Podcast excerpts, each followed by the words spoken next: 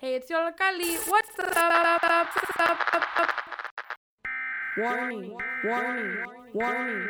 You are about to listen to facts, stories, interviews, gossip, and much more fascinating things that will be so stunning, there's a possibility that your mind will blow. This show will start five, four, three, two, one.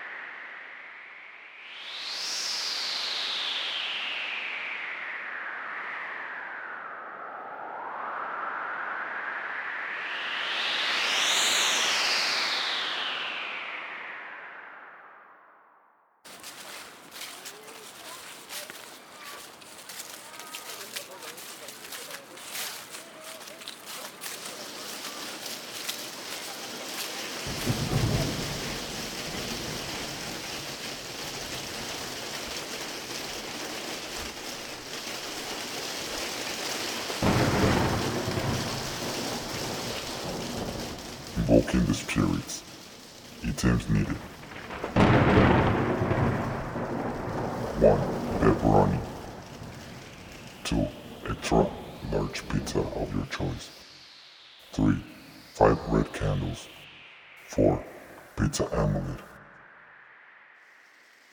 Instructions.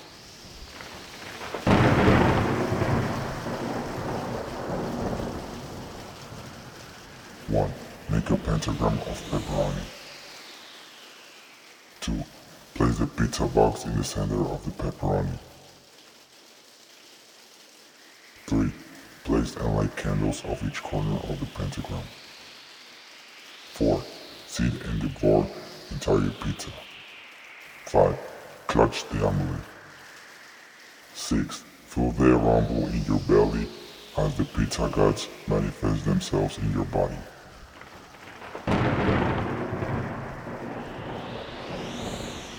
Seven, call upon the gods to resolve your transitions with the ravine below. Repeat this.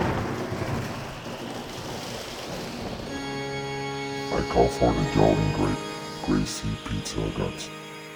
You are the power of the purity and evil. Sprinkle me like parmesan with the dark and light with my mind and body. I call upon you to join me on earth and help me with my great. In Christ we trust.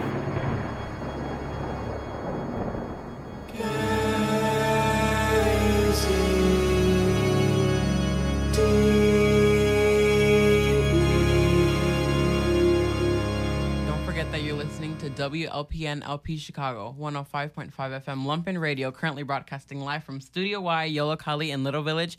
My name is Emmanuel, My name is Jackie. and we're going to be your awesome, spectacular, amazing host for today's awesome show all about religion. So, Jackie, would you like to tell them a little bit about what we're going to have for them today? Well, we're gonna have interviews, um, amazing audio interviews, pieces, audio pieces, mm. songs, so clips much information, clips. about religion. So when you leave here today, you're gonna be a high school, college, professional graduate. You're gonna be teaching classes. You know, you're gonna be so educated. So hopefully you enjoyed today's show and stay tuned for today's two-hour special, The Religion Show.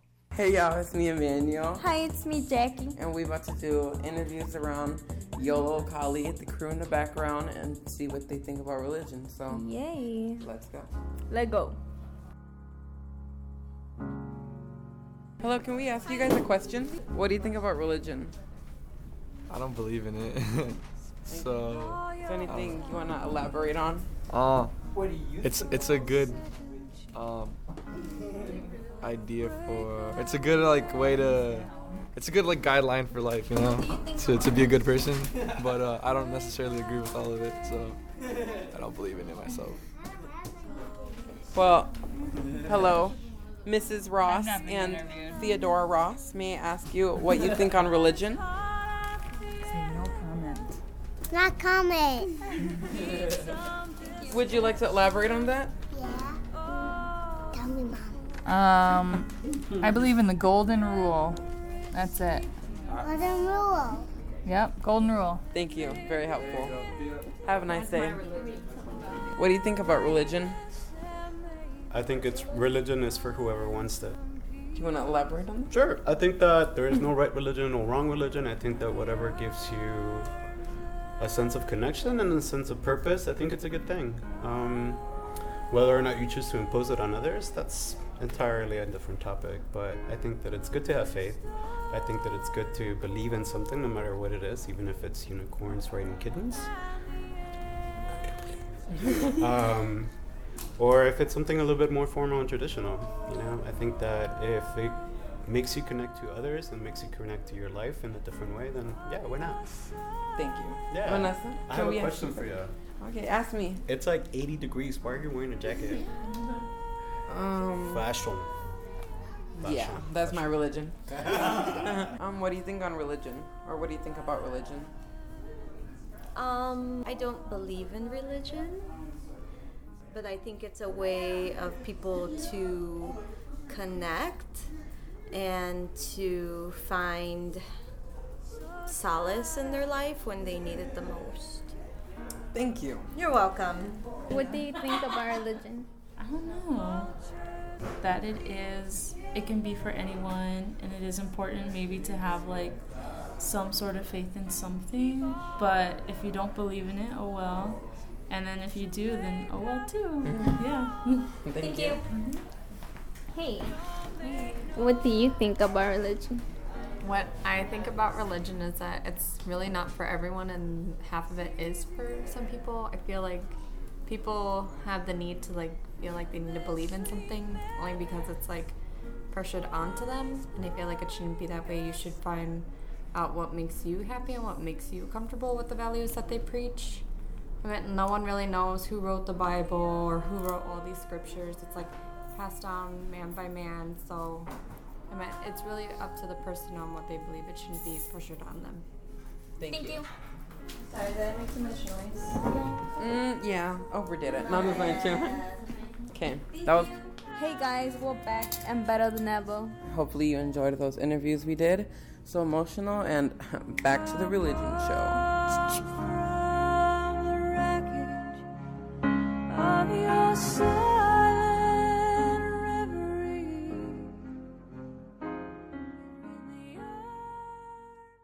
Hey guys, we're back. Hopefully, you enjoyed that amazing audio piece that we made. It was me and Jackie, and we did interviews here at Yollocalli.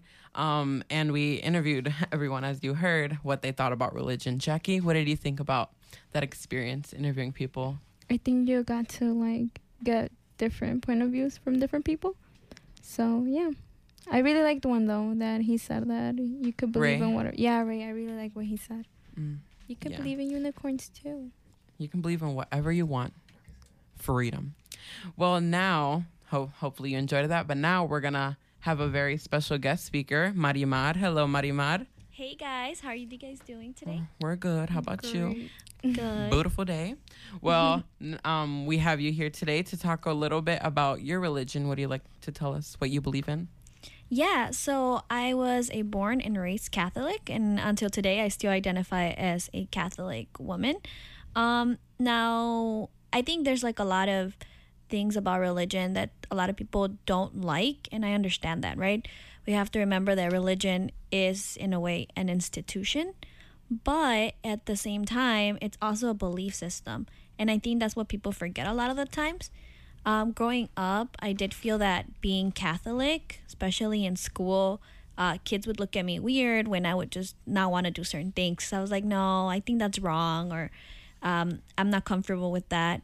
Um, but I kind of learned to live with that and at the same time to understand the flaws of the institution uh, of religion and kind of be able to oversee that and look at the positive things that religion has done for me and for my family. Well, um, I'm a Catholic as well, so I feel you. Um, how do you think religion play, um, plays a big part in our community today? Well, I think it plays like a very big role in like the world community, right? Like all around the world because it is something that is supposed to talk about love and caring for each other, right? At least from my experience most religions do. But I do think that when a religion or when people want to insert their religion into other people, it kind of creates a lot of tension. And I think that's when it kind of affects society in a negative way. If you're trying to use religion to make people do a certain thing or to have them vote for a certain person, etc., that's when religion kind of is used in a wrong way and it impacts society negatively.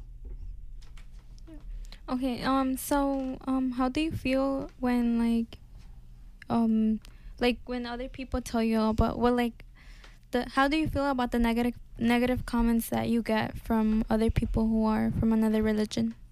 Well, I think that um, well, one of my best friends in middle school was Christian, and a lot of the times we would talk about the differences of our religion. And at first, I guess that when I would tell her what I believed and she disagreed, and she would tell me what she believed and I would disagree, we would get a little fired up and be like, "Oh no, well you're wrong" or whatever. But after like a couple of years of like talking about it, I realized, or I guess we both came to the realization that in order to really accept and love each other, we had to learn to respect each other's opinion.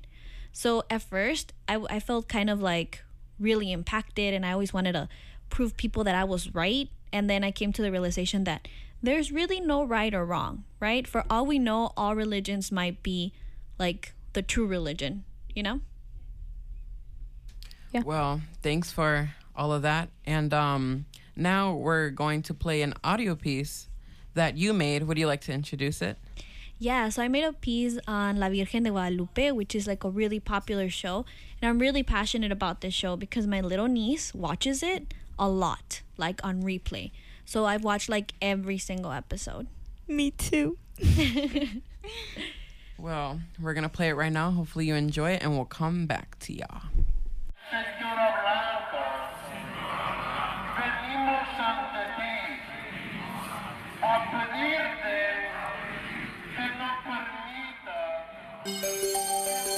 Televisa presenta. La Rosa de Guadalupe has been aired in Mexico since 2008.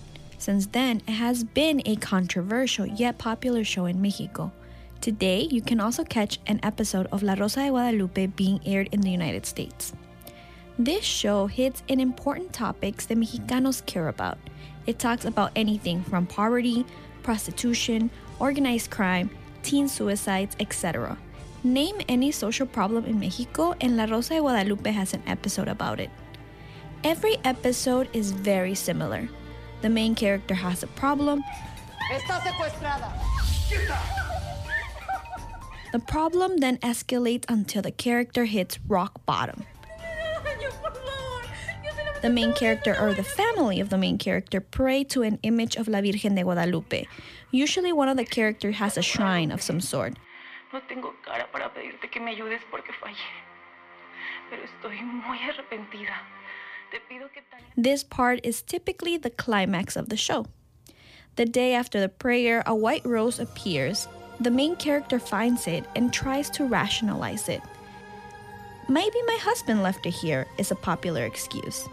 Then they say, Déjame ponerla en agua. Let me put the rose in water. After the rose appears, the character problems begin to resolve. Once the problem is solved, the main character learns a lesson and is attacked by wind. They look into the camera and then they explain the lesson. The only thing that changes every episode is the problem. In order to understand the social impact of this show, we must first understand the importance of La Virgen de Guadalupe. It all began in 1531. La Virgen de Guadalupe appeared for the first time to Juan Diego on December 9, 1531, in El Cerrito de Tepeyac. Juan Diego, an indigenous man, went to the bishop, but the bishop did not believe him and asked Juan Diego to return with proof. On December 12, La Virgen de Guadalupe reappeared and filled Juan Diego's tilmatli, or cloak, with roses and an image of herself. Juan Diego presented this image to the bishop as proof. This was seen as a miracle. La Virgen de Guadalupe represented Virgin Mary, but her skin was brown and she spoke Nahuatl, like the indigenous people of Mexico. La Virgen de Guadalupe also appeared in El Cerrito de Tepeyac, a hill devoted to Tonantzin, which is translated to Our Mother in Nahuatl. A goddess associated with life and fertility. Some of the symbols associated with Tonantzin was the moon and the stars. And La Virgen de Guadalupe appeared with half the moon on her feet and the stars on her shawl. Many theorize that La Virgen de Guadalupe was key in the incorporation of Catholicism in indigenous Mexico. According to the friar Bernardino Sahagún, some would call La Virgen de Guadalupe Tonantzin. In 1752, Miguel Cabrera was one of the artists that produced duplicate images of La Virgen de Guadalupe. In 1754, La Virgen de Guadalupe is named the patron of New Spain.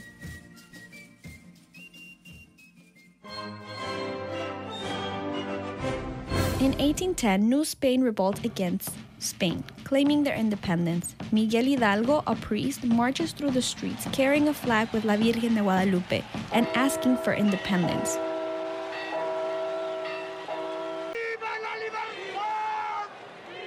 La Virgen de Guadalupe then becomes a sign of Mexican patriotism.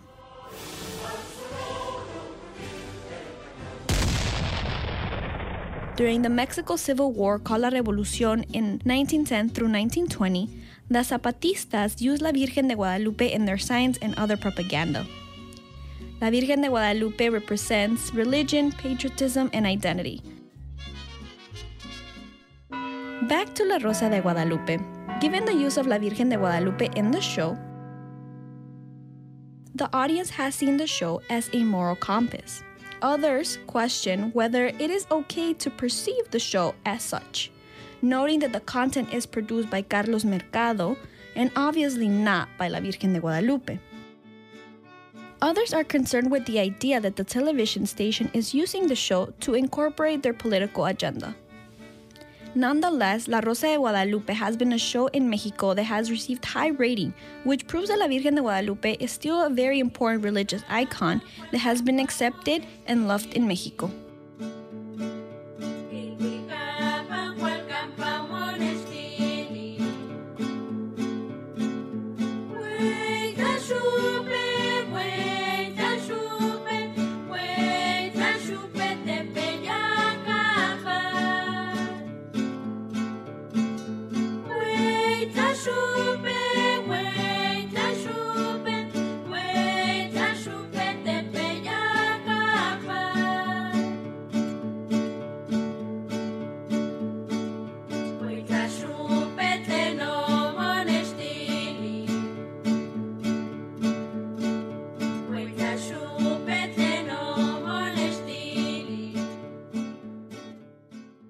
Hey guys, we're back. Don't forget that you're listening to WLPN LP Chicago 105.5 FM Lumpen Radio, currently broadcasting live from Studio Y, Yollocalli in Little Village. My name is Emmanuel, My name is Jackie. and we're your amazing hosts for today's show all about religion. And you just heard a really amazing audio piece um, made by Marimar. Hello, Marimar, our Hey, guest guys. speaker.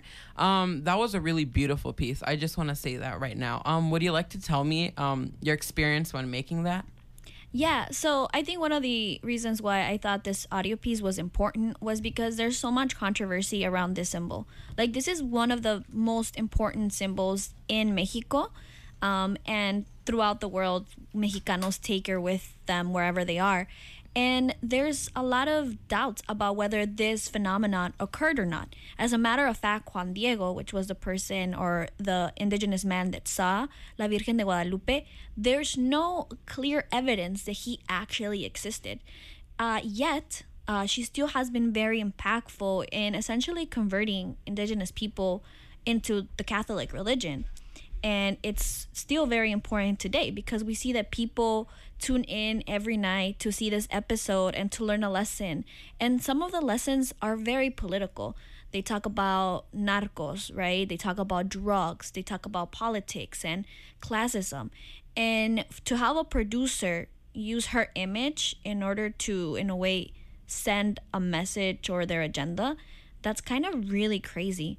Um, and I feel like a lot of people don't realize how a show using a religious icon ca- can have so much impact on people, especially if the people are firm believers of La Virgen de Guadalupe. Yeah, Marimar, how do you think that um, religion has a big impact in society?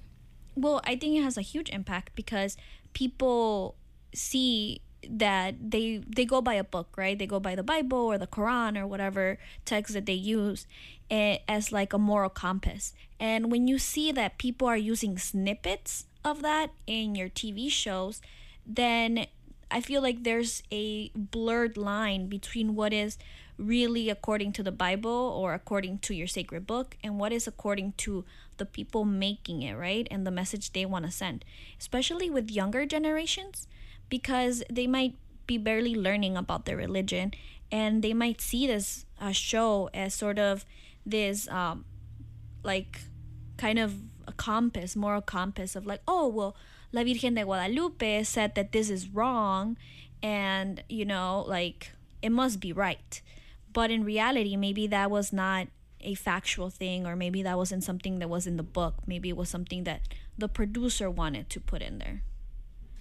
Well, that was a lot of information. Thanks so much, Marimar. Yeah, thank you Um, guys. You were such an amazing guest speaker, and that was such an amazing audio piece. Hopefully, it impacted everyone like it did to me.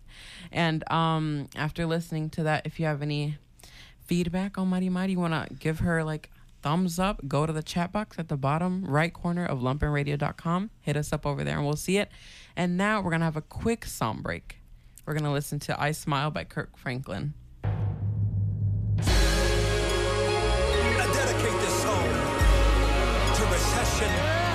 Depression, and unemployment. This song's for you. Today's a new day, but there is no sunshine. Nothing but clouds, and it's dark in my heart, and it feels like a cold night. Today's a new day,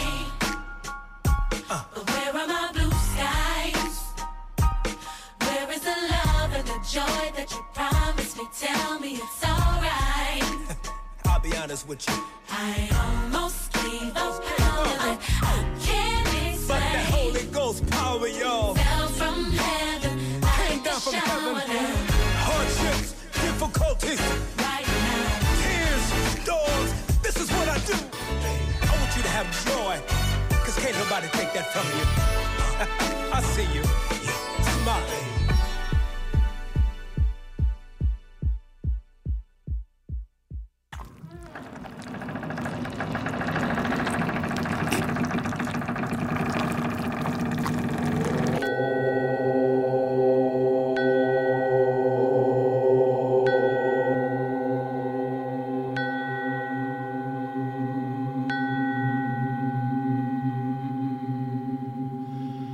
Hey guys, we're back. Hopefully you enjoyed that amazing song. I Smile by Kirk Franklin. And now I'm going to be introducing a very, very, very interesting interview. I know all y'all gonna be glued to your headphones, glued to your phones, to your laptops, whatever you're listening to me on, because it's a very interesting interview. Bet. So, what's the interviewer name? Um, her name is Asha Barnes, and she's from the South Side Chicago. She's a she's a student at Notre Dame, and she's studying anthropology. It's a very interesting interview. I'm about to spoil nothing because y'all gonna be glued. So it's a kind of hefty. So let me finish with that. We're listening to What's Up on WLPN LP Chicago 105.5 FM Lumpen Radio, currently broadcasting live from Studio Y, Yollocalli in Little Village. Enjoy today's religion show.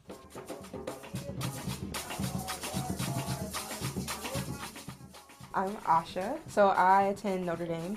Um, I'm a senior now, graduating next year. So I'm researching religion in Jamaica, so I'm an anthropology student, um, and my thesis research is about um, sort of West African traditions and Christian belief systems in Jamaica. So, this is actually the first time that I've done um, re- well actual research in Jamaica. Um, my mother's Jamaican, so when my great grandmother died, we went there when I was what maybe 12 or so, and um, I sort of got a taste of um, the religion and the culture um, through sort of the practices. We had a nine night, so we had a celebration through the week of uh, my great grandmother's life, and we played gospel music all through the night. We ate food, we danced, um, and you know there was a night where some family members were playing kumina. They were playing kumina drums. Um, my mother went out to dance, and it's, I guess it's that particular in- instance that I got a sort of got interested in the topic. Um, what happened was that I was at my uncle's house, and my mother runs in. She's like, "Give me a pin." So the pin is supposed to protect you from evil spirits. When you pin your clothes, when people play kumina drums, they're calling spirits to come dance with. You don't know who's going to come through that doorway that's been open. So the point is that when you have the pin, that spirit can't overtake your body and you know you don't fall out or faint or anything like that. Um, I wanted to go see the Kumina dance because you know I've always wanted to experience everything happening um, with my family and and get closer to um, my Jamaican roots. And my uncle says, "Oh, it's evil," and so that sparked a question in my mind. Well, you know, why are you calling it evil? Um, you know, um, what about it is sort of making you rally against it so so much? Um, and then just to see that sort of dichotomy between my family members, my mother, my um, various aunts have no problem with it. Um, but you know, you have people in my family also, and this sort of stands for the general population of Jamaica. It's this sort of really big difference between people who, you know, sort of revel in it or understand it or want to understand it and people that are totally against it. I've only had like two weeks in Jamaica to research. I mean, I, I did enough interviews and I did enough um, research there, looking through their libraries and their archives and, and things of that sort um, to know as much as I do, but I still don't know enough, if you get what I mean. Yeah. So. So, can you tell us um, what's the religion that they practice over there in Jamaica? Are the religions? There. Okay. So, um, if anyone knows a little bit of history about Jamaica, you know that the first people that were there were um, Tainos. Um, then the Spaniards came over. They brought um, sort of African slaves from various regions. Um, mostly Ashanti were the first slaves that were brought there by the Spaniards. Um, and then there was this sort of war between the Spaniards and the British, and the Spaniards gave up and they took over, and it's now Jamaica's a, a commonwealth. And um, then you have this sort of history of the Maroons. The Maroons were escaped slaves um, who fought against the British um, and sort of lived in the mountain areas of Jamaica. Um, but because there's so much mixing, no one really knows where different religious practices came from. So you have, um, honestly, this is a lot, but you have sort of um, different type type of belief systems. So when I was talking about, I was talking about kumina. Kumina is a is a, um, a practice. Um, it's not really a religion. So what people do is that they, and this is really something that the Maroons practice, is that they beat the drums, and people will come and they'll dance with spirits, um, and um, usually when a spirit, this is they say that when that spirit takes over you, um, you sort of exhibit the same sort of skills that they have or their personalities, but um, if you have that weak spirit, and this is why the pin is important, is that you can fall out into a, a myal. Um, and a myal is where you know you sort of just faint or the spirits overtake you and you you are out of your senses. Um, and then you have something like obia. Obia is, um, I guess you can say it's akin to voodoo. It's akin to Santeria. You have like all of these different you know practices that come from these West African traditions and roots, and um, obia is one of them. Obia isn't necessarily evil. Um, but it can be used for different means. So let's say um, you want to pass a test or you want to pass an exam. You can use obia to pass an exam, but um, by that same you know that same tool, you can put um, a spirit on someone to kill them, or you can make them. You can just curse them basically. So um, there are all these different sorts of things um, that happen, but mostly people practice Christianity. So um, my family's Baptist, um, and I have some extended family who go to Poco churches, and this is why it gets really there. It's so I don't know interwoven and and and large because things are there's a combination of things. There are um, things where they've broken off. There's not one type of Baptist in um, Jamaica. You have different sec- sections of Baptists there as well. Um, I guess what I'm trying to say is that it's it's a very very large project, um, and a lot of it is just dwindling down to the history and how people define and draw their lines. So um, obia, as a term, was sort of used by the British as a a fear tactic. Anything that wasn't British, anything that was African, anything that was foreign was obia. If you prayed too hard and God answered your prayers, it was obia. If it was a word they didn't recognize, it was obia. Um, and this sort of um, stigma around the word, um, around anything African, around anything that didn't resemble sort of British or Western Christian um, belief um, was evil. And then you had sort of this revival of these things. You had people who started doing Poco Mania, which is a combination of, of some West African practices and Catholicism.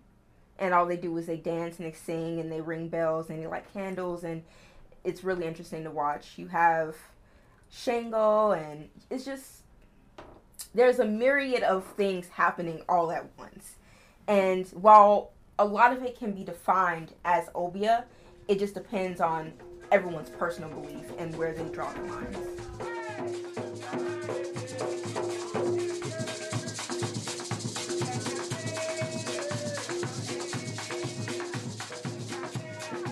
Tell us a little bit more about the Kumina and how like all of that works? Um, okay. So the Kumina drum um is this you know cylindric sort of instrument. Um, you know, you know what a drum looks like. Yeah. don't have to explain it. But um what happens is that everyone comes and they you know, circle up, someone starts playing the beat and everyone starts dancing. Um and all that's happening is that people are calling forth spirits from because you know that um, the physical world and the spiritual world aren't necessarily um, a separate thing. I mean, they exist in separate realms, but at the same time, they're all existing at the same time.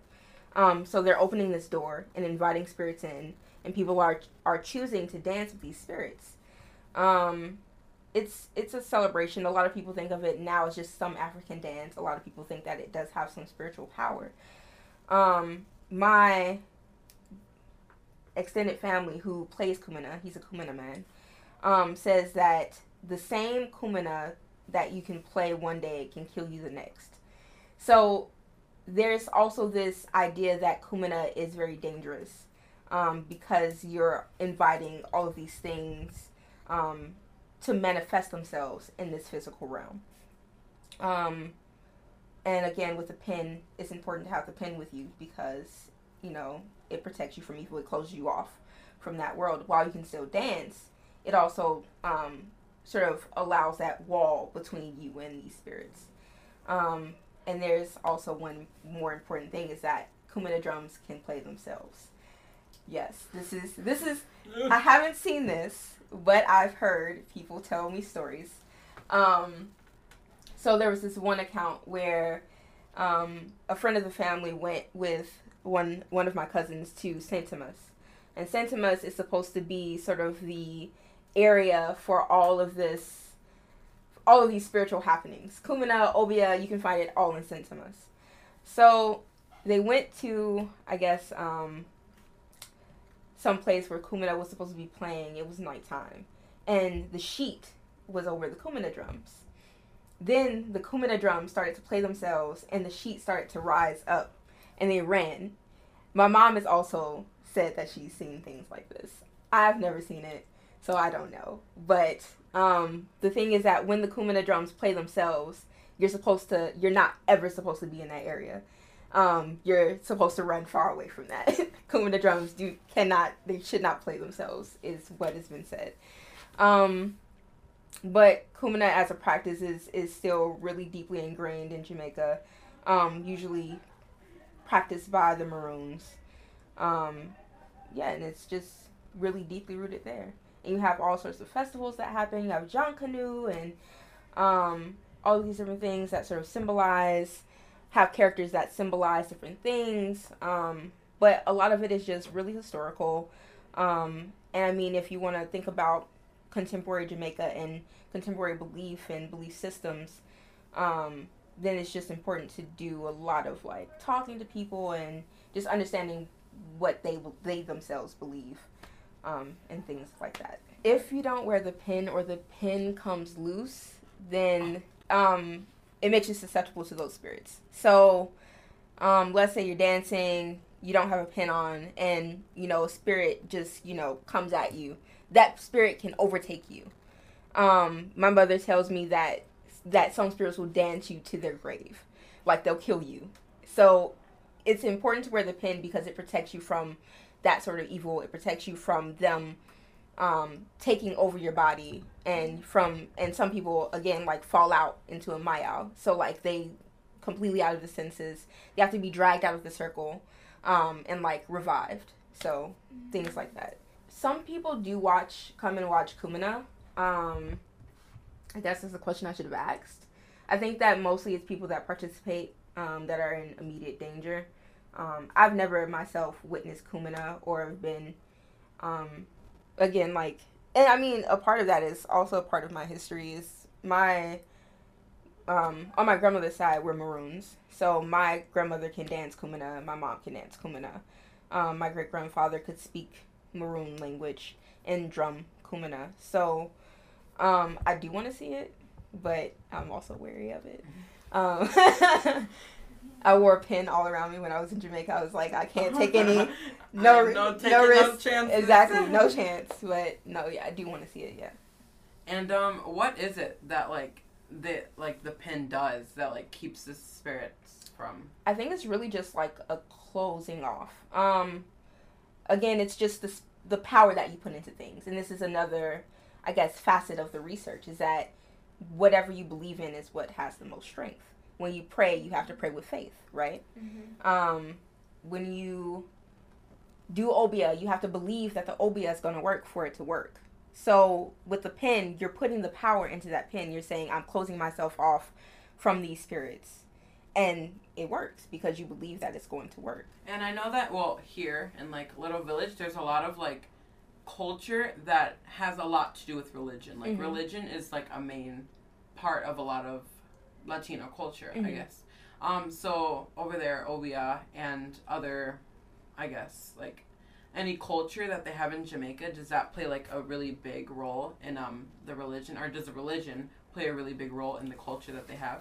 Um, God, I would say that I want to say that it's the religion that plays a really big part in the culture, but a lot of people just think that it's cultural in general. So anything that is, I guess, West African or African or some African belief system that's there is um, a cultural happening um, while I don't think that people who practice these belief systems or these these rituals or religions think that, um, I think that a lot of people who live there do believe that it's a cultural thing.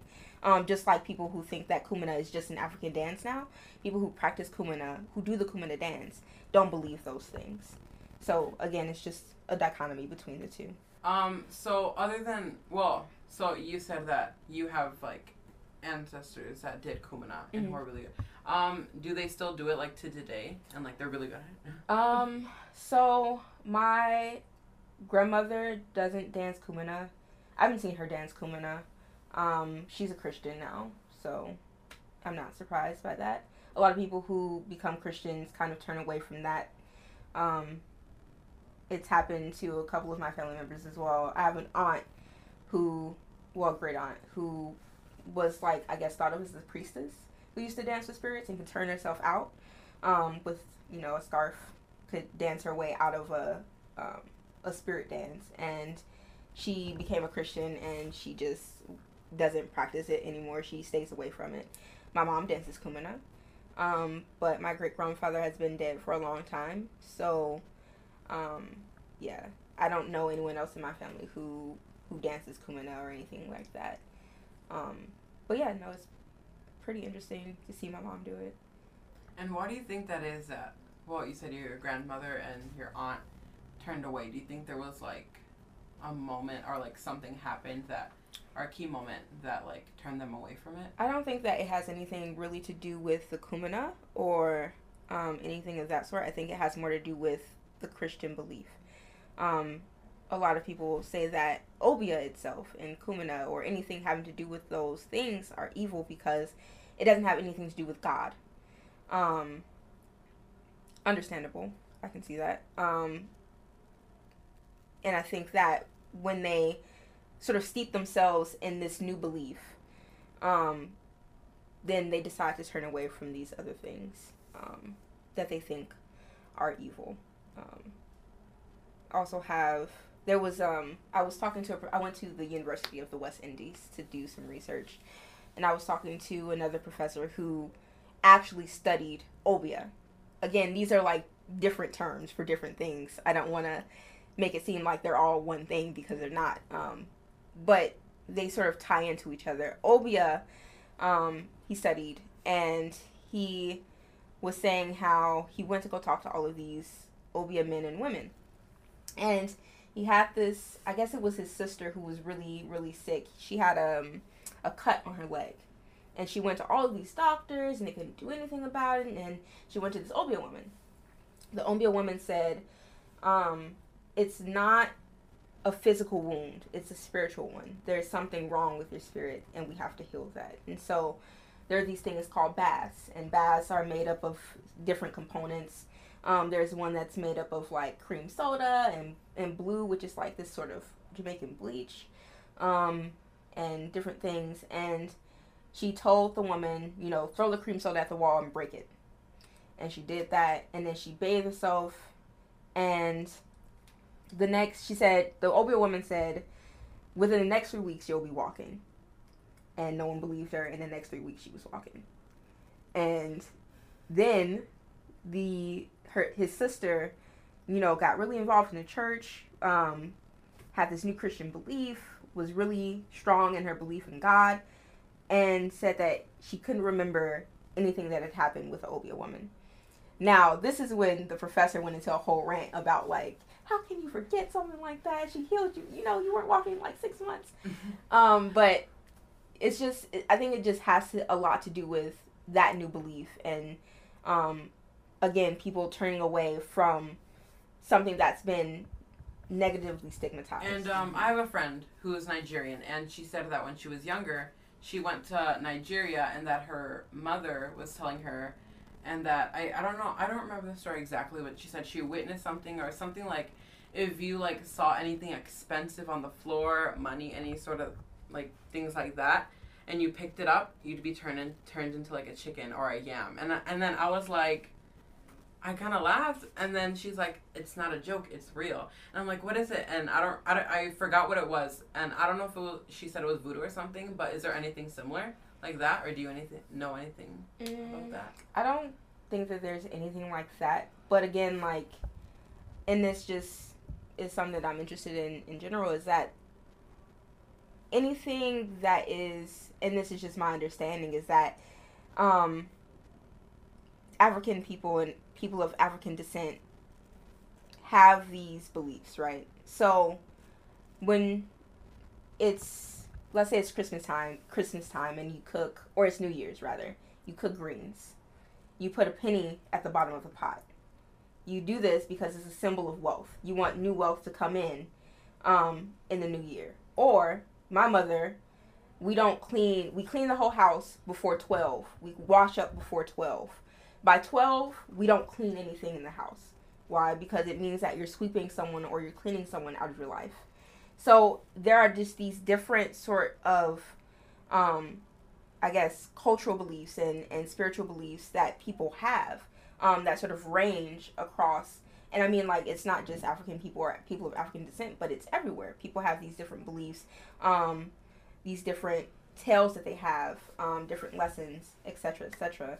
Um, and they sort of vary wherever you go. Um, the sweeping. Yeah. Oh no, that's just um, that's a Jamaican thing I want to say. So, um, my mother says, you know, once it hits twelve, we put the brooms on the back porch, and no one cleans up anything until the next day. When it's the, you make a mess, you leave it there, Leave and it then there. You, and then you clean the next day. Um, and I mean, my father believes, and this is not something that like my mother, you know, practices, but during the new year, the first person that's that's supposed to um, visit your house should be a male. So if they're not a male, then it means like you're gonna have bad luck throughout the year. And I mean, I'm not. I don't. I don't really believe this because it just doesn't make sense to me. I don't even know the history behind it, but that's just something that my dad believes. But again, it all has to do with how much faith you put into anything. You believe in luck, luck will probably follow you through. Who knows? But it's all. It all has to do with faith and how how strong your faith in that thing is.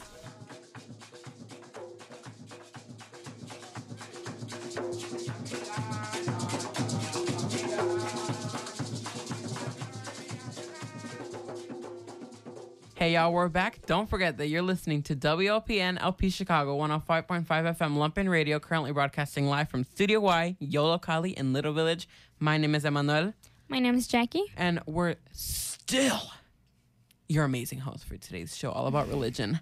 Let's do a quick recap on everything we heard. We just heard an amazing, spectacular interview. Um, we heard one or two songs that were so good. I was grooving in my chair. Like, turn my Marzik up.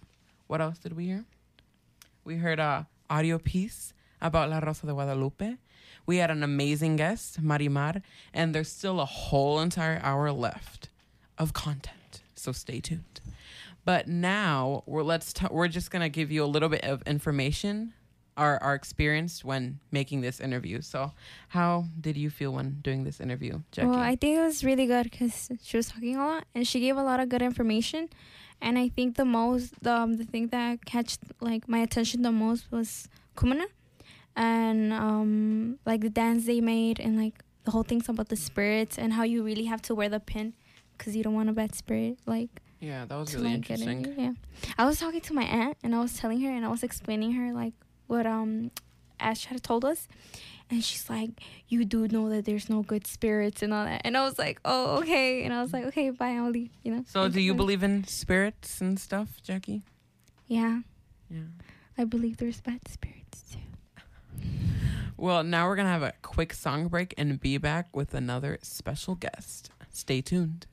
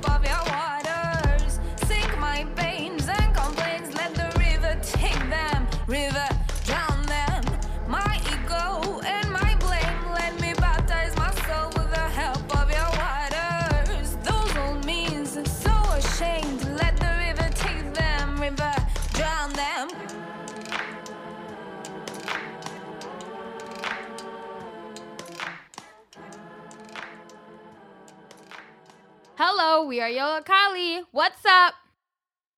Hey guys, we're back. You just listened to River by Ibeyi. And now we're going to introduce our very special guest speaker. Hello. Hi. Hi, would you like to say your name? No, thank you. I'm joking. I'm Zipporah. And, um, well, would you like to tell her what we're going to yeah. talk well, to her we're about? gonna be talking about Christianity.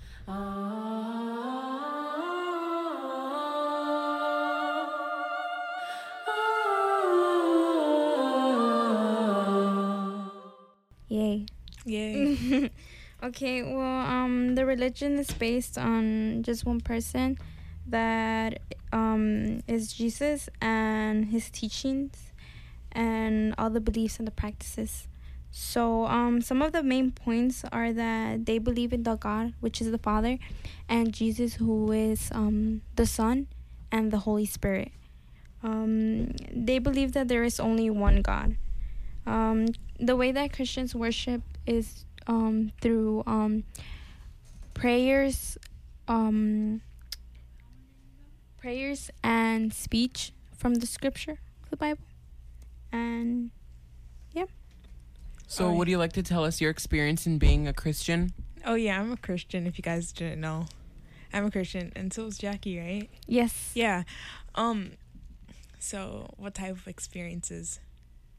Well, how do you feel? How do, how's your um? Like How- overall? Yeah. Overall, like I've had some like pretty weird or even like insulting experiences. Of course, I feel like, um, of course, like not everyone is gonna be supportive, or um, looking at the same, looking at things the same way that I do. So there have been like a lot of arguments, discussions, you know, stuff like that. Yeah, sometimes I feel like I don't even want to argue back. I just be like, "Oh, okay. Well, you know, like I definitely like to argue back. no, I don't. I always That is not the God way, Zipporah. No, but I'm not. It Have you read the We're all Bible? humans. It We're doesn't all have humans. to. It doesn't have to be in a negative way. No, but I just feel like like- sharing my opinion too, which may Yeah. lead to an argument. You know, like you got you have to let them know. You know. Like, yeah, sometimes you have to enlighten let them. them You know, know. like don't be mean. Because I feel like um, a lot of the times when you do something, even if it's the same thing that um someone else may be doing, when they already know that you're a Christian, they may look at it a little bit differently. So you could be saying the same thing as someone that's not Christian or someone that's a different religion, and you know you could get a whole different response. Because I feel like I feel like Christians get a lot of shame. Yeah. A lot of a lot of other religions do too. Yeah, but, I feel like, we could say that about but everyone. I'm saying that like that's the that's the that's the experience that I can talk about because you know like I've experienced that. Yeah, no. When I was little, I remember I used to argue with this boy a lot because he would be he would tell me, "Oh no, that religion is not right," and I was like, I remember like I would argue with him, and then once I told my grandma, and she's like, "Don't argue, don't even bother arguing with the person like that because they don't even know." Mhm. And then she was just like, she was just telling me not to like to ignore those negative comments and to just do me and to not make to not like be mean or anything. Yeah. You know, she told me she's like respect what others respect and you'll you know, she was just telling me, you know, you have to respect if you want to get the same respect back. I was like, "You know what? You're right, grandma." What Love you were saying about respect, I, I don't know. I li- at least I like to think, and I actually think that I do respect other people's opinion. Like, no matter what their religion is, or you know who they are, how they live, it doesn't matter to me. Like, I'm still gonna treat you like everyone else. But um, yeah, I I think that respect is a huge thing because I think that everyone wants to be respected, and so do we. Yeah, and I feel and, like, like, I feel like I don't get that. Yeah, and I feel like, but I really like dislike those people who who just like they want to throw like like crap at you like about Yeah. your religion and all those things, and I'm like just like um like dude, you know what? Like I don't say anything about your religion, so therefore you shouldn't say anything about mine. You know, keep it cool. Yeah. Yeah, definitely. And I think that we were even talking about that um, when we were talking about the show, like before you guys went we're planning Oh to do my it about the LGBT community. And like, I'm gonna say this again, Yes. just so you know everyone hears me. Like, I I respect everyone, including everyone in the LGBT. Yeah. LG, because you know, like they're all you know, it doesn't matter. Yeah. But um, I feel like a lot of the times when I may be talking to people that are in the LGBT community, they get like mad if people don't um support them. Yeah. Um, I, it's like especially I won't so yeah like I don't support you, but I respect you. Like you won't never catch anything from my mouth saying like you're Yeah. going to hell. Like Yeah. no, I won't condemn you because that's not on me. You Uh-huh. know. So I respect you. Whatever you want to believe, it's that's you. You know, Dude. like. Like just respect my Just like Yeah. don't throw And- shade at my religion. Just and, uh, don't. Yeah, and a lot of the times, like they'll be trying to like stuff their beliefs like down your throat, and they say that Christians do that, and I'm just like, dude, you're doing that. Yes. How can you be mad when other people are doing literally what you're doing? So like, I think just respect me, and we can respect each other. The world would just to respect everyone else. and not even Happy not Prince. even with people in the LGBT community, but like everyone, whether you're an atheist, a Muslim, anything, like I will respect you and I'll respect you as a person no matter what you believe, even if you don't believe in the same things that I believe in. But respect is very, very important. Yeah, and even me as a Catholic, we're told, um, or we're taught to, exactly like you guys say, respect, and obviously, like, yeah, just respect, maybe, and still support, just maybe, yeah, Yeah. what you guys said. Yeah. No, even like my freshman year, there was this guy who just was like, "Oh, I don't believe in God," and he was talking about, "Oh, I really hate how um Christian people like always want to tell me these things about God and all this," and he's like, "I just really want would want them to like respect me, you know, like and not to like to respecting what I believe and what I if I choose to not believe in God, then that's on me." And I remember like it was just like you had to raise your hand to talk, and I was like, "Oh me me me," and I was like, "I'm Christian, you know."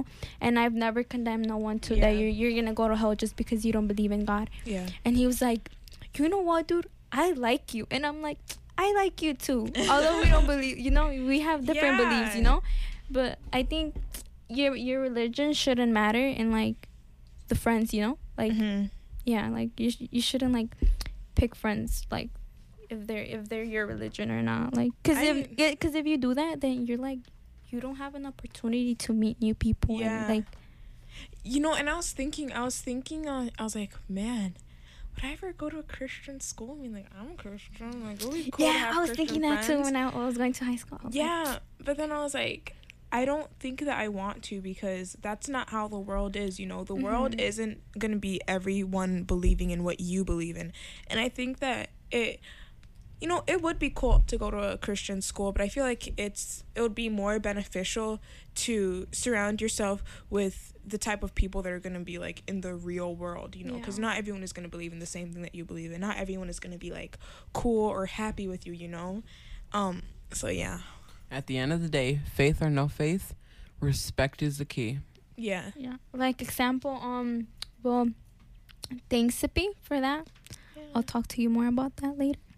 Yeah, but um, we're gonna be listening like, oh, we're gonna be lis- listening to John the Evangelist, and An interview that Zippy actually did. Would you like to introduce an interview that you did? Oh yeah. Um so this summer in our audio class, we were doing interviews around people with Little Village and we went to a courthouse and there was a table set up and they were evangelists and they were giving out free prayers. So they'll just come up to you and be like, "Oh, um do you want me to pray for you? Like just let me pray for you." So we did an interview with him and later on he did um pray for all of us that interviewed him. So, yeah, this is the interview. My name is Josh, and I am 28 years old. I, I currently go on the streets of Chicago and I share the gospel full time. I'm a full time evangelist, and what I do is I go up to people and ask them if they need prayer, and I just show the love of Christ full time on the streets of Chicago. So I am 28 now. So when I was 18, so uh, about 10 years, I've been a believer, and I've been growing more and more each year. And God has just been teaching me so much and filling me up with peace and really just showing my identity. You know, a lot of people don't realize it, but we all carry treasure chests inside of us. And if we never allow the gifts to flow, we never know our identity and we never know who we really are. And so God has showed me what gifts I carry and He just showed me my p- potential. And so that's that's how I know, you know, to keep walking in my faith. Um, so I I hated God my whole life, all the way up until I was 18 years old, and I had a dream that I went to hell, and the fear of hell just really shook me, and no one ever really showed me grace, and no one really showed me hope, and so I just want to. Just because of the love of Christ, I want to show the world hope. I want to show them peace. I want to show them, hey, if you think nobody cares about you, there's a God that cares about you. And the love of Jesus is so real. You know, if people would just allow the love of Jesus into their hearts, they could see the real thing. So it's the love of Christ that keeps me going, and it's just His hope and His peace. And when you allow God to come in your life, man, He He does so many great things, and so that's what keeps me going, and that's my spark is the love of Christ. Um, one of the greatest struggles is as I go out here on the streets, it's a battle.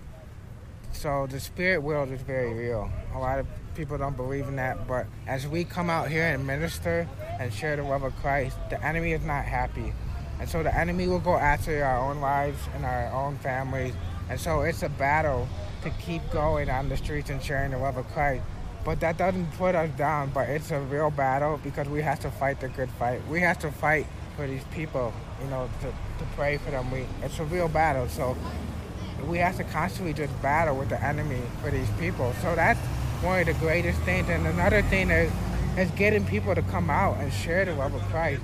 A lot of people are so scared of our own people, and that's it's so hard to do that. And it can be discouraging sometimes to get people to come out and share the love of Christ. So I would say that's one of the hardest things.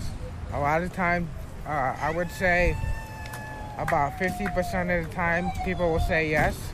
And so they open up and they begin to share their hearts. But then other times, uh, people they're very busy. They're caught up, you know, in their own world, and so they don't want any prayer. But they'll tell me, "Thank you, you know, thank you for caring, and God bless you."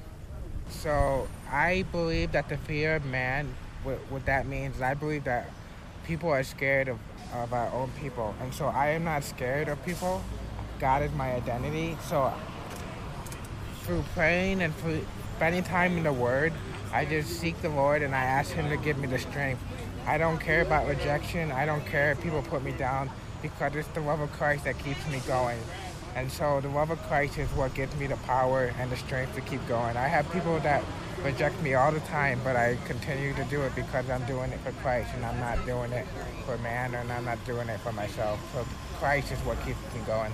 Chicago is a city that is hurting and Chicago is desperate to see the love of Christ in action. And so I believe that God has called me to demonstrate His love and to show hope to Chicago because there's so much violence.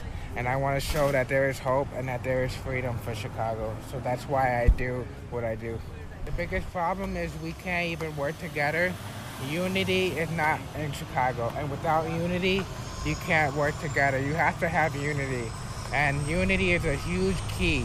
We need unity in the government, we need unity in the churches, we need unity in the people and the police officers. We all have to come together. And if there's no unity, a city can't work together. It's where there's so much division in Chicago and everybody's competing against each other. And it's time to come together. Once we come together and bring unity, Chicago will heal. All right, thank you for your time. Thank you. So Lord, I just thank you for these guys. I thank you for what they're doing. I pray that you continue to protect them and watch over them, continue to guide them. Lord, give them favor with people today as they go out and interview people. I ask for that you continue just to put right people in their path. Give them favor with people high up. Give them favor with news media. Give them favor in their future careers, God.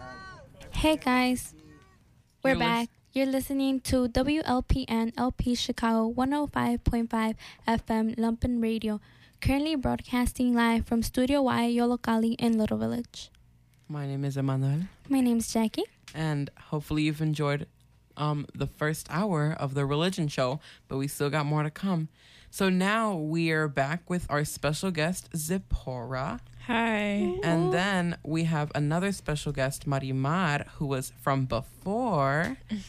And um well, we're going to talk to both of you about Isl- Islam. Well, um first Zipporah, I remember you were talking about how in the audio class you did an interview with the guy that we just heard. Mhm. And I was in with you during that project, so I remember we also interviewed a Muslim lady who was talking to us.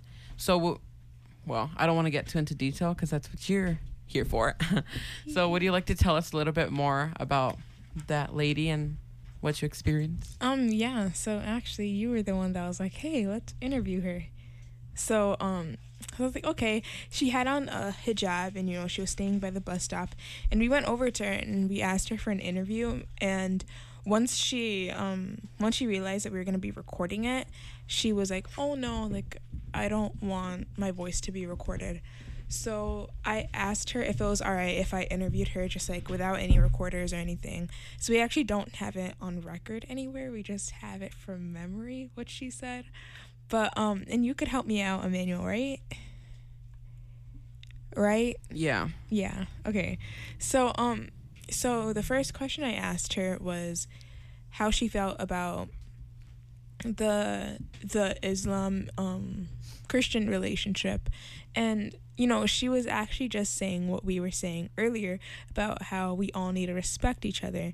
And she went off of that saying um you know to live peacefully we need respect and you know we all need to respect each other whether um we have the same beliefs or not. And yeah so i was asking her more about her religion and about the the recent attacks and everything and how people view islam nowadays. And you know she was telling me that her religion it's not based on violence. It's not based on fear or terrorism. Um, that's what um, other people um, are doing. So she was and i actually didn't know this. She was telling me that some of the people that um that um would I say this? Some of the people that are responsible for the terrorist attacks, their views are God is going to forgive me anyway. So if I do all this, Like if I repent, God yeah, will if I forgive me. repent, God is going to forgive me. that's not how it me. works.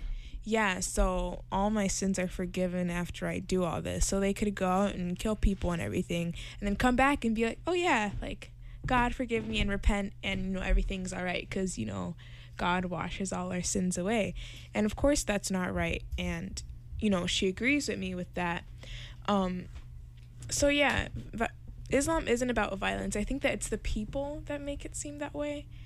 Um, at least that's what she's saying. And of course, like Yeah. she knows her religion more Yeah, than I think it's do. really crazy how like many people interpret the Bible in different ways. Yeah. Because I was seeing also this interview that happened in the TV, and it was this um KKK person. and Yeah. He was like, he was saying the lady was the lady was black, so she was interviewing them, and he, she was like, so um you read the Bible, so why are you doing all of this? And he's like, because in the Bible it says love your brother, and then he's like. Yeah, my brother that is white and you are black, so you are not my brother. Therefore, like I'm gonna burn you out of this place. And I No, was like, yeah. So it's just really like many different ways to interpret Yeah, the so same I was thing. like- you can interpret one thing thousands of ways if you just have if you just say it the right way and you have the right evidence you can make anything sound like anything really Yeah. so yeah And Marimar, do you think it works the same way with Christianity and Catholics? Yeah, I definitely think it does. Yeah. So we're all just living in the same world, with the same stuff, everyone. So, Marimar, what do you um so we have you also as a special guest. Would you like to tell us more about Islam because I know that's something that you know a lot about? Yeah, for sure. So Islam, it is translated to submission of God, according to the Quran. Um, and uh, one of the things that uh, Muslims use to greet each other, which I think this is kind of like a fun fact. I think it's really beautiful. It's Salam Alaikum. I'm Oh sorry if I like yes. mispronounce No, that. that's how you say. it. I know that in Nigeria, like you say that, especially like when you're going into their house, kind of like a greeting or a blessing of their house. I don't know. Yeah, But so people always say that. it actually means uh, peace be upon you. So I think that's really really cool. Uh, Muslim, uh, the well, Islam is one of the biggest uh, monotheistic religions. The first one being Christianity, and then the third one being Judaism. Uh, what was the word you said about the mm, peace? uh, so salam alaikum. Oh, okay. Yeah, salam alaikum. Uh, there's 1.2 million Muslims and around 6 million Muslims in the United States alone. So it is a religion that is really uh, big and it has a lot of followers and it's also growing. Islam is the dominant religion throughout the large portions of Asia and Africa.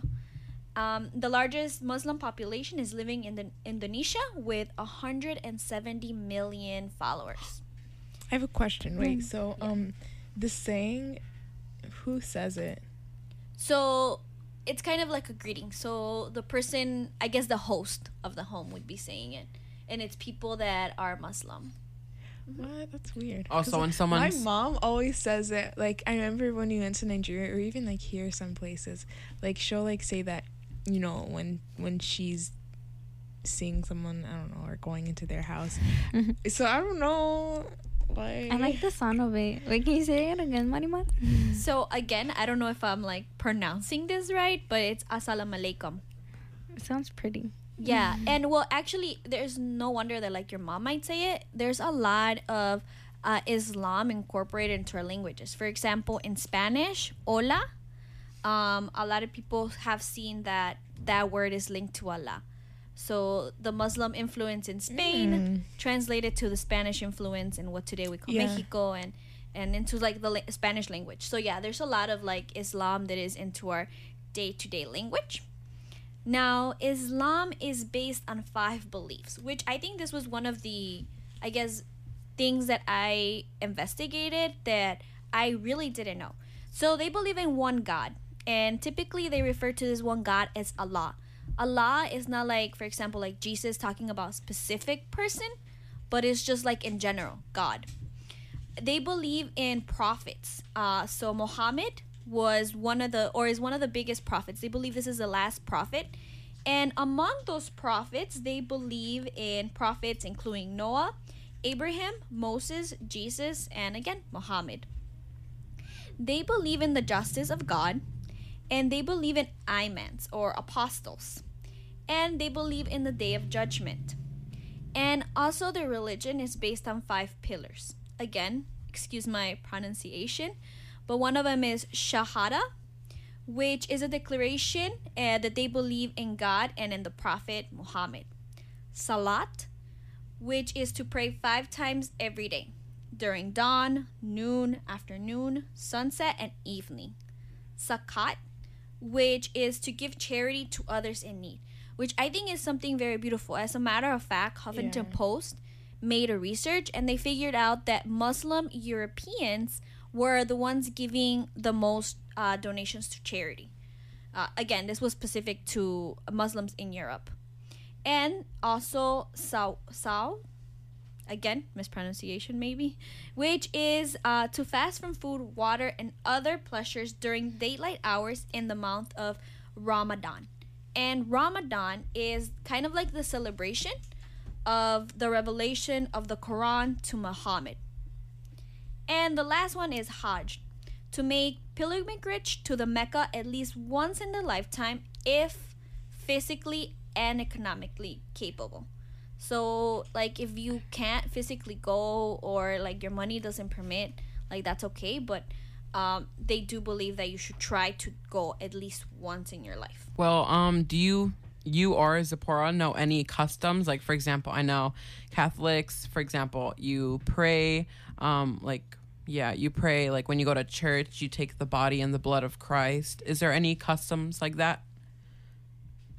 so kind of like uh, the Eucharist of like the Catholic or the Christian. Well, I guess the Catholics. No, not really. Um, another thing that is interesting is that they don't necessarily worship God directly, but instead they kind of uh. So I guess that they just pray to God. I feel like, well, speaking from like a Catholic point of view, like we can pray to like saints and angels and all these other things, but they're like very specific to just God. And also God is very general. It doesn't necessarily say like specifically someone's name. How about you, Zipporah? Yeah, what what what I caught on to was like when you said like the the word God is really general, and I was like that is true because I know that um Allah is another word for God, right? Yeah, so Allah is usually what they say to say God. It's kind of like synonym. Yeah. How many times a day do they pray? Five times. So it's like the morning. Yeah, so it's dawn, Um. noon, afternoon, sunset, and evening. Mm, that's a lot. Oh, I heard that even like when they're working, they do that. Yeah, so even when they're working and wherever they are, uh, I think it was interesting because one time I went to the airport and I was just kind of like waiting for my family member to come out, and then I just saw this um, uh, this man and he just took out. It kind of looked like kind of like a rug, um, Mhm. and he just started praying, and I thought that was kind of cool because being Catholic, I go to church on Sundays, and that's like some Sundays. Some Sundays I don't go, but it's a lot of commitment to like be praying five times a day. That is a lot of commitment. A lot of that's faith. that's really cool. Like when I see people that are committed to um to their religion, like no matter what it is, like I I like admire them to be able to have that commitment because like I try, but like girl, sometimes Even to sometimes pray I night. fall to off. I know. Even sometimes it's hard to just like pray like once a day and like I forget or something. And for them to like pray like five times a day, like that's like Yeah. so cool. No, what me and my mom we did, we were like, okay, so we're gonna pray at night, and like we Mhm. always pray like by our bed, right? And then this one time she was really tired, and I'm like, oh, are we gonna pray? Are we gonna pray? She's like, no, I'm really tired, and I'm like, mm, okay, I'm gonna say that next time. And she's like, no, no, no, no, we'll, pray, we'll pray. And I was like, Yeah. mm, right, right. No, yeah, man. I remember we try we try to pray at night like as a family, but Yeah. you know, like sometimes we don't. My mom and this actually makes me feel really bad that this actually helped me remember. But she was like, "Oh, like I'm gonna start giving a dollar like every time like you guys remember to pray," and I was like, And You don't- you don't gotta tell me more. I know, and it kind of made me sad because you know, like that's what That's what it takes. that's what my to pray. motivation was. Yeah. And for them, like, you know, like that's just how committed they are. with no money. I you know. Simpy, let me talk to your mom. Well, thank you guys so much for being our amazing guest speakers. Hopefully, the audience learned so much and now are more educated. And now we're going to take a quick song break. Choice of On Heaven. The truth runs wild like a tear down cheek. Try to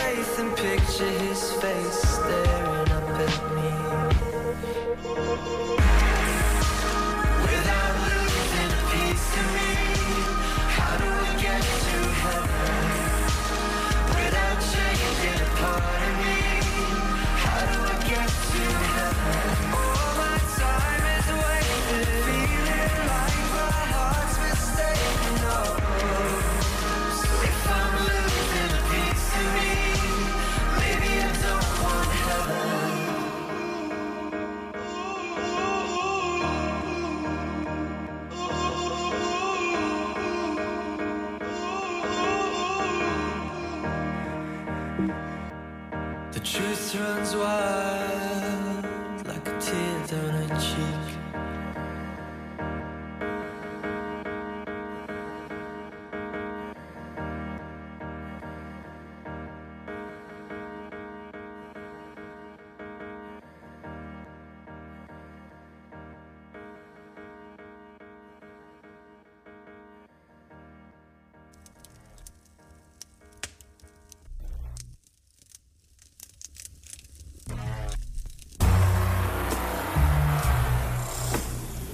Hey guys, we're back. Don't forget that you're listening to WLPN LP Chicago 105.5 FM Lumpen Radio, currently broadcasting live from Studio Y, Yollocalli, and Little Village. My name is Emmanuel, My name is Jackie. and hopefully you've been enjoying everything that we've had in today's religion show. Let's do a quick recap. We had some interviews, we had amazing special guests, we had music. What else do we have? We had audio pieces, and we had like um the question of what do you think about Oh, yeah, our religion? interviews. So many amazing stuff. The interviews as well. So now we're gonna talk a little bit about saints, or are they? Hmm. Would you like to go? Well, we're gonna be talking about Malverde. So, for people who don't know what that means, it's um, evil of green. So, el santo patrón de los narcotraficantes. So it's about um a saint who is um like uh, narcs, drug traffickers, traffic, drug traffickers. Um, praise to him, and well, nobody really knows how he looks. So they have a stat like not a little statue, but it's like a little like a saint image. Yeah of like how he looks but nobody really knows how he looks so the people who um send the other people to like make the image they um they basically based uh they based off pedro infante and a politician whose last name was mariscal so he kind of looks like pedro infante but it's not pedro infante Shout out to my mama. but yeah, but um, this guy was a thief, but he was like Robin Hood, you know, like he would steal from the rich to give to the poor, and till the day of his death, he helped the poor a lot. So Good for him, but also bad for him. But you know. Yeah, yeah, no. So, but a lot of people um praise to him because he was a good. He wasn't a good person because he was apparently But he stealing. did good. But he did good for the poor people. But so technically, he till the day that he died, he was hanged. But the government, um, he stole from the government because the people were like, "Oh, he's stealing," but nobody's doing anything. You know, like, "Oh, he's stealing," but nobody's doing anything. So then the government was like, "If he's everything and all that, I want him to come and steal from me." Right. If you all that in a bag of chips, come at me. Yeah, so Malverde was like, okay, was good? I'm gonna pop out there and I'm gonna steal from you. He ended up stealing a lot of things, and well, later on, they when he he almost got caught, but he got to get away with it. But he was shot in the leg. So then when he was shot, he was really bad injured, and he was bad, like he was almost gonna die. And then um, people were like, okay, so we're gonna give a reward for the people who um, catch um, Malverde. So then Malverde was like, okay, he told one of his um, one of the person that was with him, turn me in, and what they in the reward, I want you to give it to to the poor. So Good for him. he was hanged, and yeah, Him, right? He was So for sure it was a man. yeah, it was a man. It, it's it's him. Yeah, but a lot of like there's a lot of stories of what like people who have um prayed, and he makes their wishes come So his title is what's his title? the evil of green. That's his that's Malverde. Santo Oh, um, el santo patrono de los narco- narcotraficantes. Okay. well, we're gonna play a little song and BRB.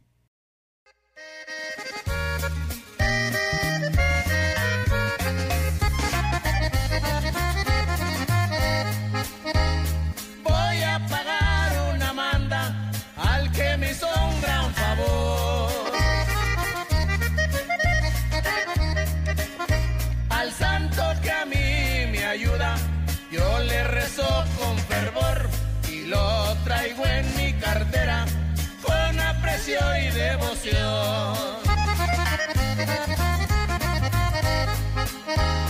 Algún tiempo ya tenía que no venía a Culiacán.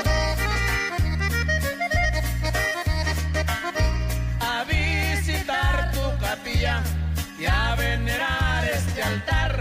Tú sabes que no podía por las broncas que uno trae.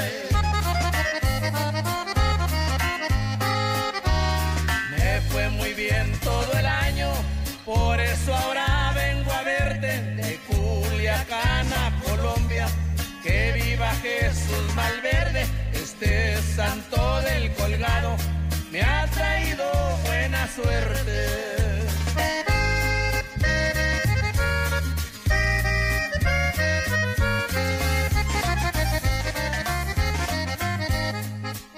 Hey guys, we are back. You're listening to WLPN LP Chicago 105.5 FM Lumpen Radio, Radio. Currently broadcasting live from Studio Y Yollocalli in Little Village. My name is Emmanuel, My name is Jackie. and hopefully you're enjoying this episode of What's Up, the Religion Show. Almost done, y'all. Start getting your education on. So now on to the next saint, or are they? What's their name, Jackie? Diego Maradona. So would you like to tell us a little bit about this person? Yeah, well, um, he was uh, he's he he was an ex soccer player. He he's still alive, but he doesn't play, and um, he was really good, like really really good. He was probably like Messi, and he played for Argentina. He was really good, but he kind of like uh, he he retired at a really young age because they caught him using cocaine. He was doing drugs, and So well, why is he known as the saint or like the god of soccer? because he was really good like like super good like really really really really good. So who started that? Who started the god of soccer? um okay so it it was two two fans. So two like people that started. They have like a club of fans you know like the club of fans? Male, female, males. age, both of them are both of them are females i mean males what am i talking about they're both of them are males and their names are alejandro veron and Her- hernan and they started the church of maradona so they basically talk about soccer and You know like, who that sounds like? My brother. over there, over there, obsessing about soccer every day. Bro, he probably has a temple in his closet. Like, yeah yeah well um they say that for Argenti- for argentinians Argentine, Argent, Argentina. yeah, well, the, the people that live there. well, that soccer is a religion, and every religion has its god, and the god of soccer is Diego.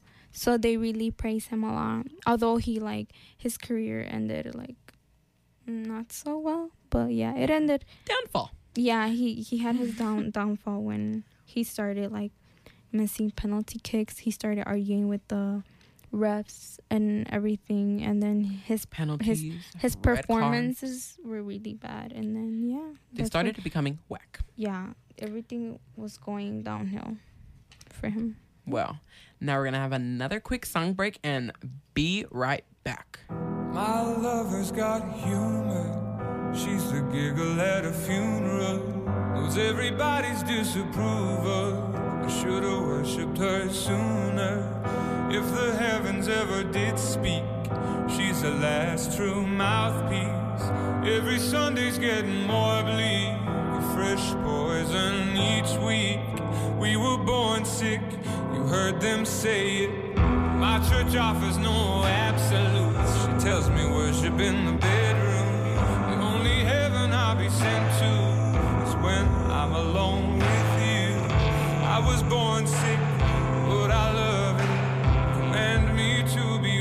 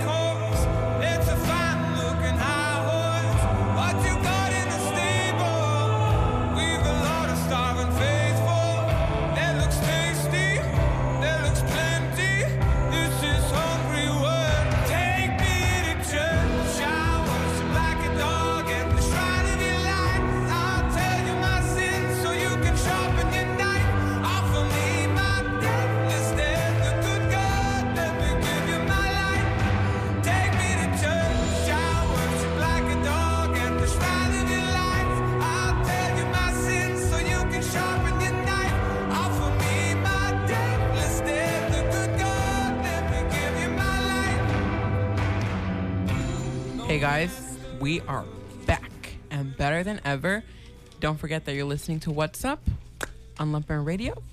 This is a religion show, and it's me and Jackie, still your amazing hosts.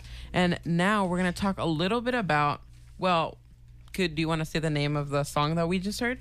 Take Me to Church by Hozier. And can you tell me what the um, meaning of the song is?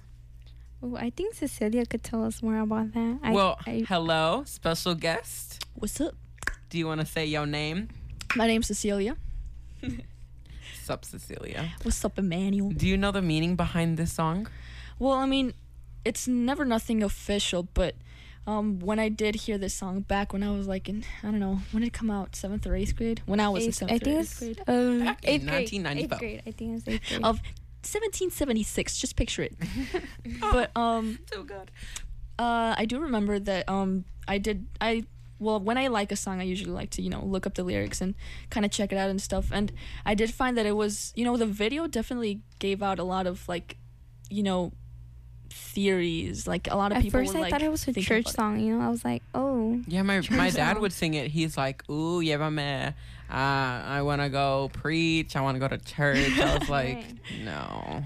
but I definitely did find that it talked a lot about you know um frustration with uh your sexuality. At least that's how I kind of define it, um because I think there was there was definitely a lot of symbolism. The lines that it says, um, how'd it go? Um, it was the first line. Um, Well, I was born this way, but I loved it, and so that that song was you know like there was a lot of people saying, well, you know, maybe it's his way. Well, not the not directly the uh like the artist's way, but it was this way of interpreting he the was- frustration that you know he was born homosexual or whatever, and you know it kind of mixes, I guess, in in one way or another, like you know religious beliefs, how like you know they still like don't accept people who are homosexual or part of the LGBTQ community. So I thought that it was very interesting and you know it was put in a really nice way because everything that you know the song discusses about sacrifice and stuff is kind of his way of like sacrificing his person of hiding hiding himself, you know, from who he really is, which is, you know, a homosexual man and or also whatever. the church. And Yeah. talking about the church, Jackie um has a little bit of information about um. Oh yeah. Well, Oh, yeah. Do you want to talk? Yeah, Jackie? I want to. I want to talk about that. So, like always, you know, checking Facebook, I seen this. Um, was it a pastor? Yeah, he was a pastor. Yeah, or a preacher, whatever. And he was um he was invited to a show, but the host was homosexual. So um the host was really calm and he was really chill of the situation. really respectful. Yeah, he was really like I was like he was really respectful. He was really respectful. So um the preach um he grabs like a cloth, right? But the cloth has the rainbow. The It's with the LGBT the flag. LGBT flag. Actually, they said that Yeah. it was the incorrect flag. Mhm. Boy, Was over there trying Yeah, to be was it? disrespectful. First, learn your facts. right, right, right. And then um he's like, "Oh, wait, like before I start talking, my feet are kind of chilly." So Let me pull out my carpet. Yeah. So he like reaches in his bag but or in his he doesn't mm. call it a carpet, you know. He doesn't say like, "Oh," he calls it a filthy cloth. So a cloth of filth. right, but either way, I think it was like really re- disrespectful because But then on the- top of that, when he pulled it out, he like laid it out on the floor and then like started stepping on it. Yeah. As if it was like a carpet. Yeah, and I found it really disrespectful because in the Bible, in Mark 12, 12 31, yeah, it says that um, um, God made the rainbow as a promise to Noah that there were there won't be a flood. So I think when he called it a filth, you know, like it was like I found it really disrespectful for me and him like him knowing that him reading the Bible, him talking about the Bible, I think he should have like known better of what he was saying and was- what he his actions and what he was doing. It was also very contradicting because I mean, if he does know this, I mean, you know, part of like you know being a priest or a pastor or whatever he was is you know reading your own Bible and stuff like that and learning about your beliefs. And I think that if he if he had known that, you know, he'd be a much more proper and respectful person than he was, not just as a priest or a pastor, but first and like foremost, you know, you have to learn the fact. And uh, yeah, you're right about that section of the Bible. I do remember Actually, I had that. it wrong. It was Genesis nine eleven. I'm remembering. but yeah, there is definitely a section of the Bible that states that. So I mean, if if he's you know religious, why didn't he know that? Right, and also love your neighbor, like I said before. So It's just So- about common respect. Yes. So now on to our final audio piece. It's last but not least, um, and it's made by our special guest Cecilia. Would you like to quickly introduce your audio piece? Sure. So my piece is about is an informative piece about Freemasonry, and I wanted to you know kind of explore you know some of the facts that about this organization, and you know it's kind of connect it's connected to you know religious because a lot of people mistaken it for a religion, and it's just you know some information about it that I checked out, and I thought it was interesting. Let's listen. Okay.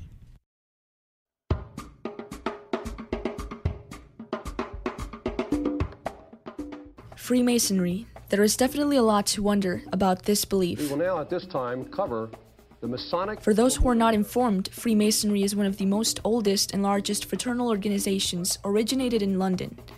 The earliest record of this group going back to 1646 and June 24, 1717, when it was officially founded by George Washington. Friends and brethren, we who are Masons have assembled... An approximate total of 5 million members worldwide, 2 million residing in North America. Freemasons believe that there is a supreme being, otherwise said as God. Our belief in the immortality of the soul. What separates Freemasonry from other beliefs is the first and foremost fact that it is not a religion. A lot of the beliefs of Freemasons have impacted people in multiple ways, and this organization are often viewed and mistaken for a secret and mysterious society of some sort, who may be hiding something from those who are not a part of or disagree with the beliefs of Freemasonry. Despite access to a large part of information on this organization still being denied, here are some of the facts that we do know. Right Grand Director of Ceremonies. For one, a Freemason may identify themselves as a Freemason but may not share any secrets or what goes on in their services. Some of the requirements to become a Freemason in the US are to first and foremost be a male.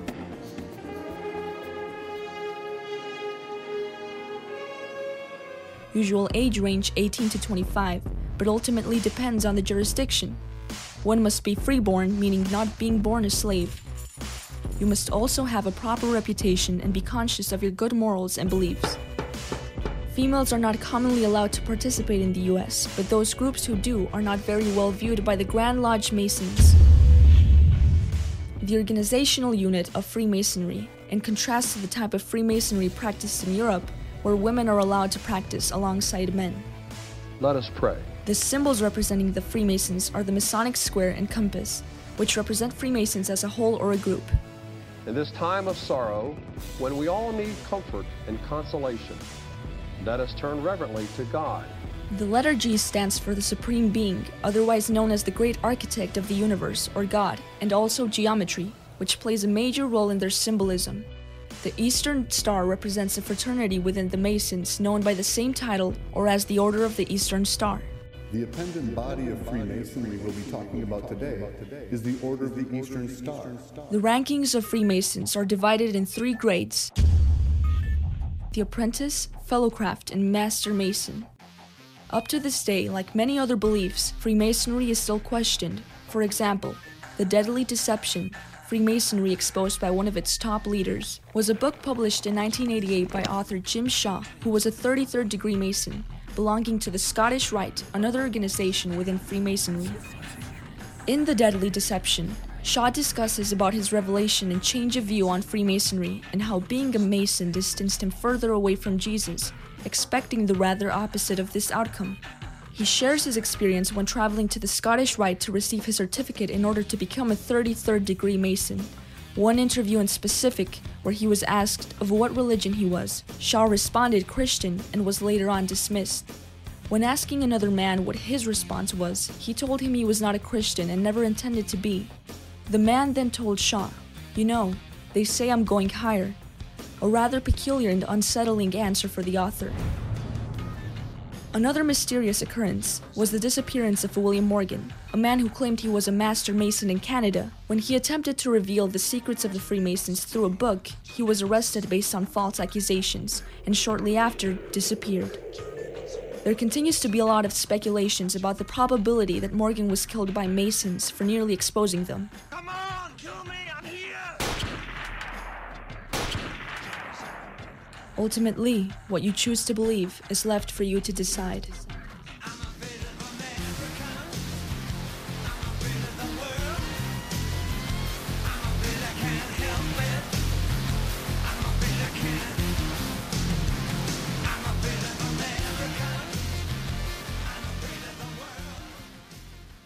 Hey guys, we're back. And let's welcome back our producer of this audio piece, Cecilia. Hello. Hello. Would you like to tell us a little bit about the ex- your experience when making this audio piece? Yeah, well, I mean, um, I'm usually like into like you know, finding out about finding out about you know cool stuff that a lot of the times is like you know there's kind of a mysterious essence to it. So I thought that Freemasons, Freemasonry was like you know uh, like a cool topic to talk about.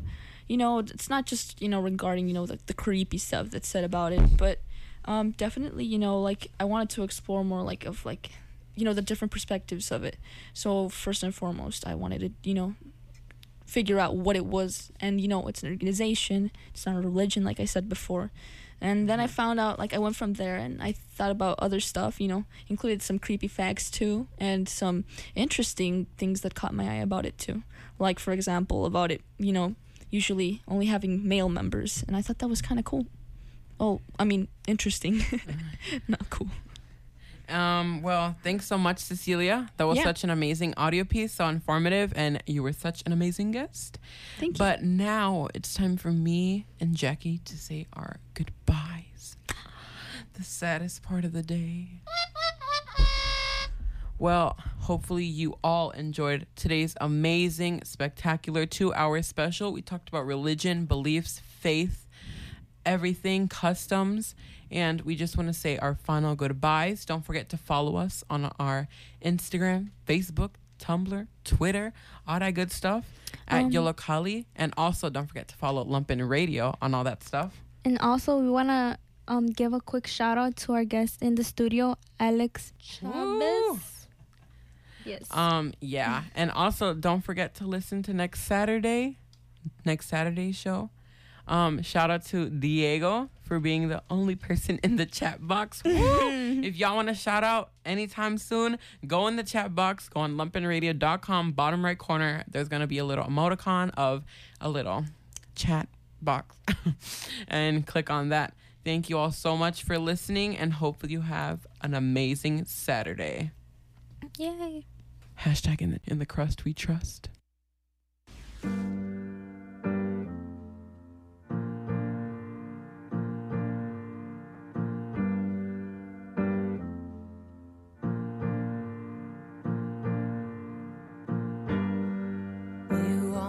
Had me fooled.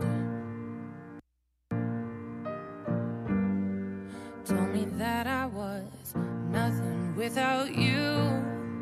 Oh, but after everything you've done, I can thank you for how strong I have become. Cause you brought the flames and you put me through hell. I had to learn how to fight for myself. And we both know all the truth I could tell. I'll just say this is I wish you farewell. I hope you're somewhere